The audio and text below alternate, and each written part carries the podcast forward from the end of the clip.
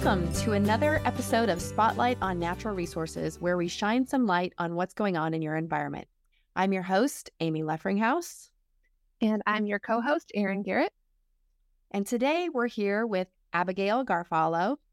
She is an extension educator in natural resources, environment, and energy. And she is here to chat about biodiversity. Welcome, Abigail. Hey guys, how's it going? I'm Good. Doing good. Sunny. Warm. it's it's Hot. rainy up here. Oh, it's like really? a hot rain. oh, sunny. That day. is that is the general consensus, Erin. Though hot. very hot. It hit us for this sure. week. So, yep.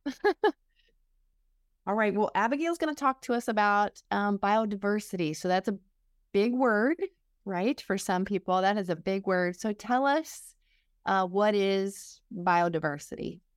Yeah. So big word. Let's break it down into two. There's bio and diversity. Bio meaning life, diversity meaning variety. So essentially, biodiversity is this variety of life on Earth. And there are three kind of basic categories of biodiversity when we think about it. There's the typical traditional one that mostly a lot, of people are talking about when you hear the buzzword uh, biodiversity, and that's species diversity. So that's this idea that this variety of of living things. Um, imagine two streets. One is just there's one type of tree. Maybe let's just call it the Callery pear while we're here. Um, and it's all flowering at the same time. It's all the exact same species. And then there's another tree where there's oaks, maples, sycamores, uh, hawthorns, whatever. Um, lots of different kinds of trees on that street. So that street with lots of different species of trees has higher species biodiversity than the tree the the street with only the pear. So that's our first type of biodiversity that everyone hears about. The second one is is you can't really see it unless it's a physical trait, but that's genetic diversity. Um, so that's another form of biodiversity that's essentially this variety of genes among a population of of um, of species. So like a specific organism type of organism. Um, you can see this essentially. This is helping them be resilient to change uh, in an environment. My favorite example is the um, is from the Industrial Revolution uh, with this this species of of peppered moth. Um, they were like this black and white um, speckled uh, moth that was uh, was predominantly that color um, with some black other uh, varieties going on there. And um, like color color morphs i think is the term. Erin might know because she's our moth girl. This is the second week in a row we're going to Yes. talk about some moths. But essentially um you know these these the speckled ones the white and black speckled ones were more popular were more more numerous um, because they they were less likely to be eaten because they camouflaged with the trees so well. Well during the industrial revolution there was a lot of soot a lot of smoke in the air and that caused um, the lichen on the trees to die um, and the trees essentially were this darker color um, causing the darker colored moths to blend in better. And so that we saw this literally um, life cycle of of like this real life example of evolution like right in our faces um that you know showing that this genetic diversity was essential for the survival of the speckled moth species. So that's our, our, our last one or, or i'm sorry our second one. Um, and then there's one more type of biodiversity and that's ecosystem biodiversity and that's a variety of habitats. And so essentially you know we have grasslands we have savannas we have uh, woodlands, prairies, dolomite prairies, dry prairies, wet prairies, all the types of things, um, saying that, you know, this idea of we don't want just a forested ecosystem. We don't want just a prairie. We want this conglomeration, this mixture of all of them for the health and and and um, diversity of life. Awesome. Thanks for breaking that down for us because I too think only at the first level that you talked about um, when we talk about species. And so having those three levels is, is great to kind of get that overview. Um, so now that we know a little bit about biodiversity, why does it matter? Yeah. So um, essentially, they support healthy ecosystems that function properly. And these properly functioning ecosystems are more resilient to stress. So I'll kind of break that down a little bit. We'll start with like this function piece. what does that look like? What are what are some functions within within a, a healthy ecosystem that we want to see? Um, we want to see cooling, right? There are different temperatures going on. Um, we don't want the sun's heat just kind of forced in everything. Um, and so um, you'll notice that fit from physical shade, um, there's uh, some other cooling processes as well. Um, there's also pollination, the the reproduction of plants, um, how facilitation of that. How is that happening? And seeing that through wind, through animals, um, other processes. Similarly, seed dispersal. There's lots of forms of seed dispersal. Healthy ecosystems are having lots of different forms of that as well. My personal favorite is explosion. Um, I love a good jewel weed seed dispersal when you touch the pod and it just goes whoop yeah, you you all are just like, yes, that is the, that is the vibe. So I love it. Um, energy transfer, that's like a fancy way of saying things eating other things. Photosynthesis is energy transfer. I can get more. I can talk about photosynthesis all day. I think it's the coolest thing in the world. Um, erosion control, stopping keeping the soil physically in place, decomposition. All of these are are functions within our ecosystem that when we have um, that are essential for the support of of life on Earth. Um, and what we want to do is we want to continue these functions. We want these functions to exist in order to make healthy ecosystems. Um, and so when we have a biodiverse ecosystem, when we have lots of things doing those functions, we have essentially backup plans for if one fails. Um, we have a little bit what we call resilience. Um, and so, you know, if we removed one species that was under stress, or if we put a little stress on one, then there's a little bit of, there's some there's some backup plans, whether that's within the population, like that genetic diversity we talked about, or, you know, within the whole ecosystem, um, you know, there's other options to be pollinated and things like that. Mm-hmm. So, so yeah, and there's a lot of examples of failures of biodiversity. I mean, you know, we we we could. I'm sure you all could come up with your own examples right now, right? Yeah, I mean, the first one that comes to mind for me is that chestnut blight. Um, it was chestnuts, American chestnuts were really common. I think um, there's this really cool picture that I couldn't seem to find beforehand of the uh, U of I quad that was mm-hmm. mostly chestnuts. And now, like when you look at the picture after the 1950s, you see that, oh, there's no more chestnuts here. Um, and the same thing's happening with the emerald ash borer, right? Um, and these, these, um, that's the chestnut blight was a fungus, but the emerald ash borer on the ash trees, that's an insect. And these insects aren't traveling 30 blocks on their own. They're traveling from tree to tree because, you know, 30 blocks worth of trees are all the same tree. Uh, so so having some interruption of that, some backup plans, some stop gaps um, for this for for to stop those kinds of diseases from spreading um, is really important, and that's that's what biodiversity does is build in that um, stopgap kind of like a nature's insurance plan, you know? You want to make sure that mm. it continues forever, sustains forever. I like that. Mm-hmm. I like that too. And we all just kind of pay into it our premiums with our right. adding more species to the to the ecosystem or genet- genetic diversity or ecosystem diversity, right? Mm-hmm. Right. So. Right. So you talked about the functions and these processes, you know, that are out there in our ecosystems. Are those the same as ecosystem services that we've heard. We've heard this term or I've read about ecosystem ecosystem services. What does that mean? And are those processes the same thing? And does biodiversity have anything to do with that? Yeah, that's kind of a mouthful. Try saying that like five times fast, right? Ecosystem, ecosystem services. services. Yeah. Yeah. so, um, so that one's a little different. And that's often what we think of when we're talking about like, oh, why is biodiversity important? Because the ecosystem does all these things for us and that's the key right? It's, it's, ecosystem services i think is a very economics term. It's a very people centered term. So it depends on what school of thought you're coming from or i guess um you know if you're more of a a, a practical nature or a, a, you know a pessimistic nature some might say um you know that we we kind of want to make sure we're value we're providing this valuation for nature to show that hey it's actually really expensive to clean water ourselves or to filter the air ourselves or or to hold soil in place when there's all these things that are already occurring in nature. Um, so here's the value that that's providing if you had to do it yourself.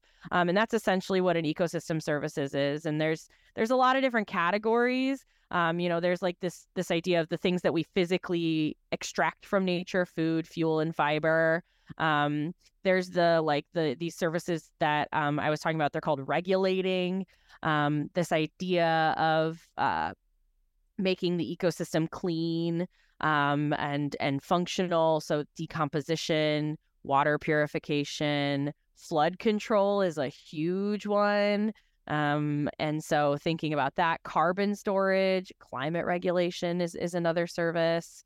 Um, but one of my favorites uh, ecosystem services that often we kind of overlook and tends to get undervalued is these cultural services. Um, or excuse me, it tends to get valued for specific people, um, but other other communities it tends to get undervalued. Um, and so this idea that you know nature contributes to the development and advancement of people in general in their their cultural and society. Um, so this idea of art, religion, um, I think like every religion mentions nature in some way, shape, or form. Um, and so uh, the, there's this this value that's hard to put a dollar dollar number on, um, but that's that's an ecosystem service as well. And then the last one, there's not really like there's a name for it. They call it supporting services, but it's like all the ones that make all the other ones possible. Uh, nutrient cycling, soil formation, water cycling, photosynthesis, my favorite. Um, and so. so so yeah so those are those are kind of the ecosystem services but i i only like to talk about them if i'm like talking to somebody where like money talks right because it's right. really this human centric utilitarianism view of um, of nature and so kind of thinking about who your audience is when you're when you're talking about it in that way i guess right right a lot of policymakers you know want to see that value like what is that value of our ecosystem services so i like that knowing your audience and yeah. finding ecosystem services or biodiversity you know that sort of thing definitely an essential part of our roles as as educators like to be able to mm-hmm. say like hey this is the valuation of that um, but it's also an important part of our role to be like hey if we're teaching kids maybe let's think about nature as you know the beauty part and like the the function healthy ecosystem part and not just how it serves us and so yeah it's definitely awesome so if we look back at biodiversity again does this have this concept have anything to do with kind of the increase in diseases that we're seeing, you know, in wildlife diseases that are spilling over to human diseases? Like, what is happening, um, and how does biodiversity play a role? Yeah. So, um, let me break down. So, yeah, this idea that like there are diseases that are kind of existing in wildlife, and then they're somehow spilling over through contact or whatever to humans. Um, you know, we've seen uh, bird flu, for example. Um, what was the one swine flu? That was was that actually from pigs? I don't want to share misinformation. Um, both of you are looking at me like I don't know. Yeah, so um, but there that's there's a lot of um like uh diseases from uh what's the perfect example? Mosquitoes right? Number one uh, most deadly wildlife in the world is from mosquito is is is mosquitoes because they're such a big transfer of diseases. Rats, big transfer of disease as well. Yeah, exactly. Um, and um, we recently had a pandemic where everybody was blaming it on bats. Um, there's that was um, not exactly where it came from. That was a little more complicated of a situation. Um, there was other species as well that um, uh, coronaviruses exist in as well. but the answer to your question is complicated because, like I mentioned, this idea of biodiversity. You know, if we have more of different kinds of species, um, there's less of a chance that they can spread as easily. So logically, that makes a lot of sense. Um, another piece that is really important to biodiversity um, and zoonotic diseases is this idea that um, researchers know that these kinds of diseases that tend to spill over into the human population tend to exist in short life history animals. Um, so rats, um, insects, uh, like mice, other um, other kinds of like you know where they make a lot of babies and they die quickly, kind of thing. Um, and when biodiversity value goes down, we know that the animals that suffer are the long life history animals, the ones that do not stick around as well. Um, are the ones that that suffer and the ones that that explode and do really well are the the large or the short life history animals and so you know, it's not that far of a leap and not that, and it's been talked about in a lot of papers that, you know, yeah, we do see this tend um, to be where we take biodiversity um, and we we de- we we decrease it and we we knock out all the plants and animals and we put in monocultures and things like that. We might see a little bit more. On the other hand, too, though, in areas where that are the most biodiverse areas in the world on the equator, tend to be spaces where we see more diseases emerge. Um, so there's they have more opportunities for for more diseases to evolve. So it's it's a really complicated question, and it's not as simple as you know biodiversity equals less disease. Um, the other thing that I think I forget about when I look at biodiversity and talking about valuation of it is we're thinking it of it from a very like biodiversity is already already degraded. We want to increase, increase, increase, increase. But there is this um, what's it like baseline for biodiversity for a certain area uh, biodiversity in you know Illinois, um, in Northeast Illinois, Southern Illinois, Central Illinois, wherever in Illinois, is not going to be the same value as biodiversity on the equator, nor is mm-hmm. it going to be in Antarctica. Um, and so that baseline of biodiversity is different for where you are and what that ecosystem offers. Um, and it also, um, so when we talk about increasing biodiversity or, or making um, improving it, we're talking about improving it from what we've degraded it from, mm-hmm. um, from that baseline. And so that's kind of what I want us to keep in mind that when we do tend to see where biodiversity has been degraded due to human impact, increased zoonotic diseases. So I guess that kind of, mm-hmm. in so many words, right? That answers your question. You wrapped it up real nice at the end. like thank you. Yeah, it was going places. It was really going places. Yeah. So so today then you know we we have um, lots of different issues um, that we're working on um, in nature and with, within our natural resources. So what is the state of biodiversity um, you know in our society? Yeah not great not great yeah.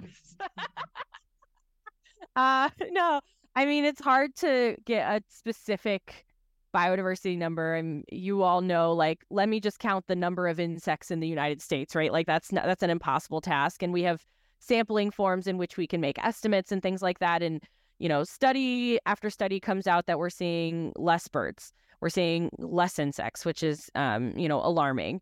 Um, and a lot of that is due to um, a lot of things that we're doing. So we're destroying habitat at an unprecedented rate, um, and we're separating habitat too. We've decided that you know nature goes over there and we go over here, um, and that's um, causing a lot of uh, issues.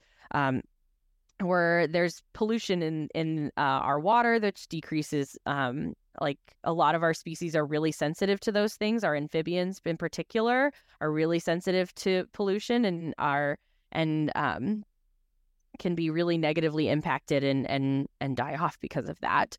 Um, we're over exploiting our resources, and so that causes you know habitat destruction, things like that. It's going to be a really this is a really sad list. Um, so invasive species, we're seeing that as well. Um, more being released, more coming, more spreading, um, more less being controlled because of lack of education and things like that. So so that's a really important piece. And and then one of the biggest factors, which is you know kind of um, putting a fire under all of these previous things that I mentioned is climate change. Um, you know, when we are um, seeing, you know, increased droughts, increase um, uh, heavy rain periods where just all the water just comes down at once. Um, that's just in Illinois. We're not even talking about the rest of the world. Um, all of these these impacts are just um, causing more stress on on many of our species and many of our native species of that area. And if they can't relocate, then they die. Um, and so having these, um, we're putting too much stress that even the healthiest ecosystems aren't prepared and don't have that kind of resilience. And so thinking about those impacts, that's kind of, I guess that's kind of the state biodiversity today. It's not great. so. Well, on that note, what can we do?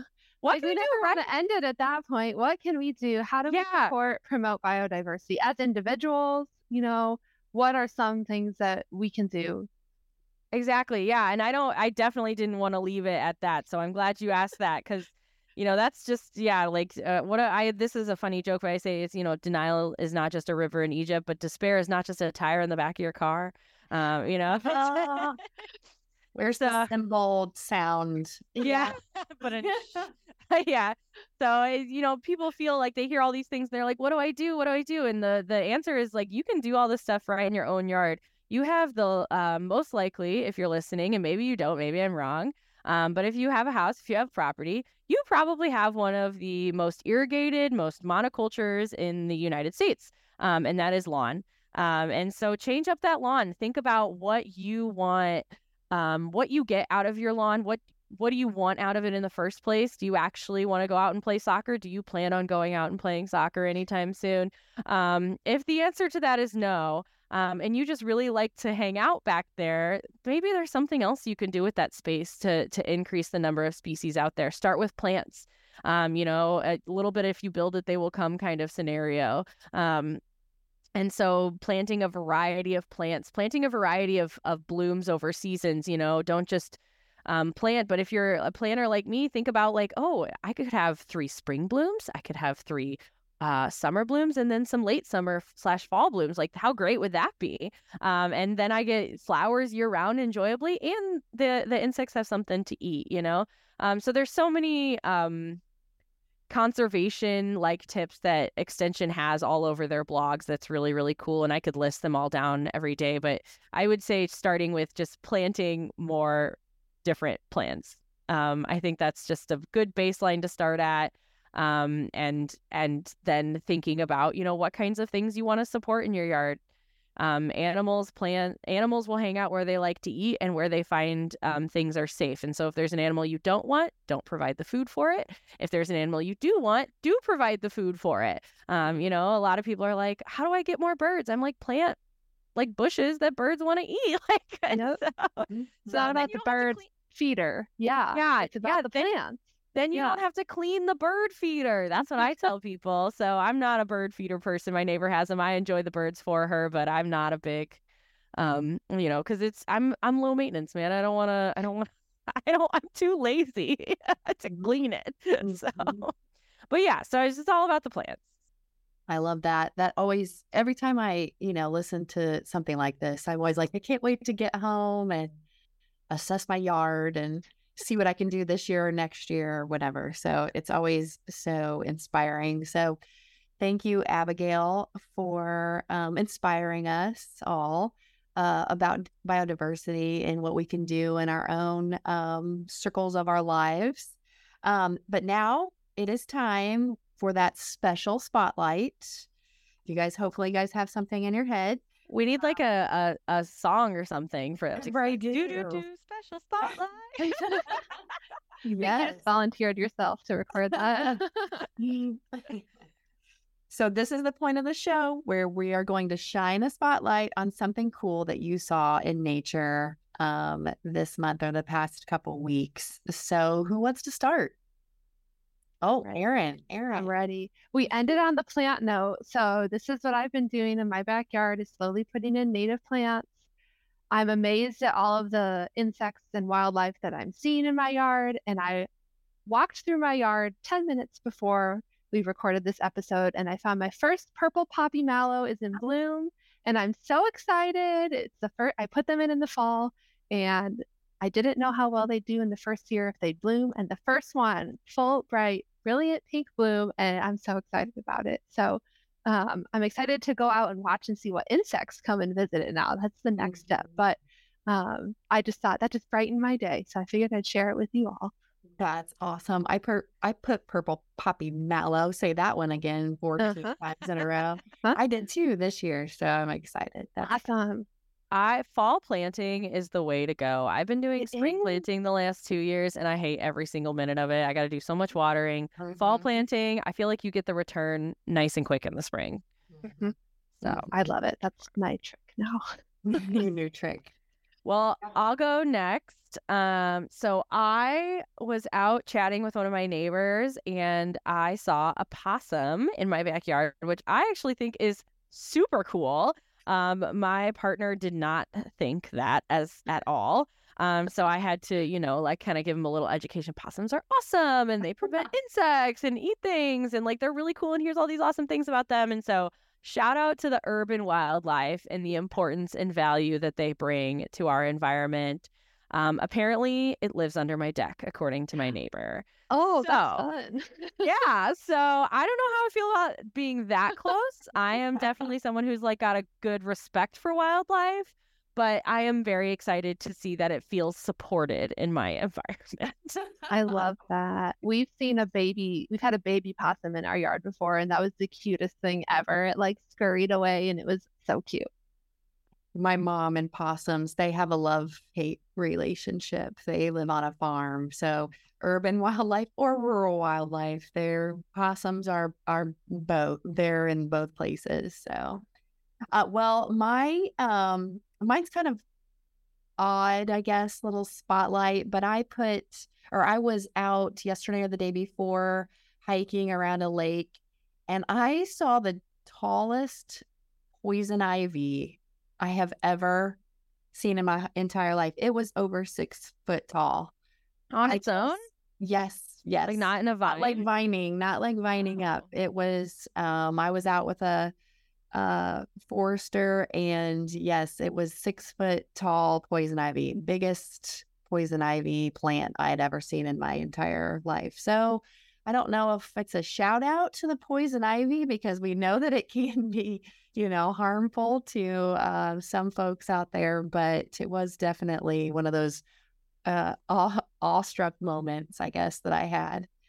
It is Um, native though. It's like I mean, like because it's got like Erin, correct me, you might know this. Um, it's like feeds wildlife. Like wildlife eat the the flowers and stuff. They eat the berries, which I had never seen berries until like last year on poison ivy, but they're like white. They look really pretty, actually. Not that I'm suggesting that you Nobody eat them. We're not. don't eat it. No, but I was surprised that birds can eat it and not be affected by it. So, I mean, it definitely does have its place in the ecosystem. Um, but when I've had it in my home landscape, it's got to go. So, we got to eradicate it and get rid of it. So, you know, it's a challenge.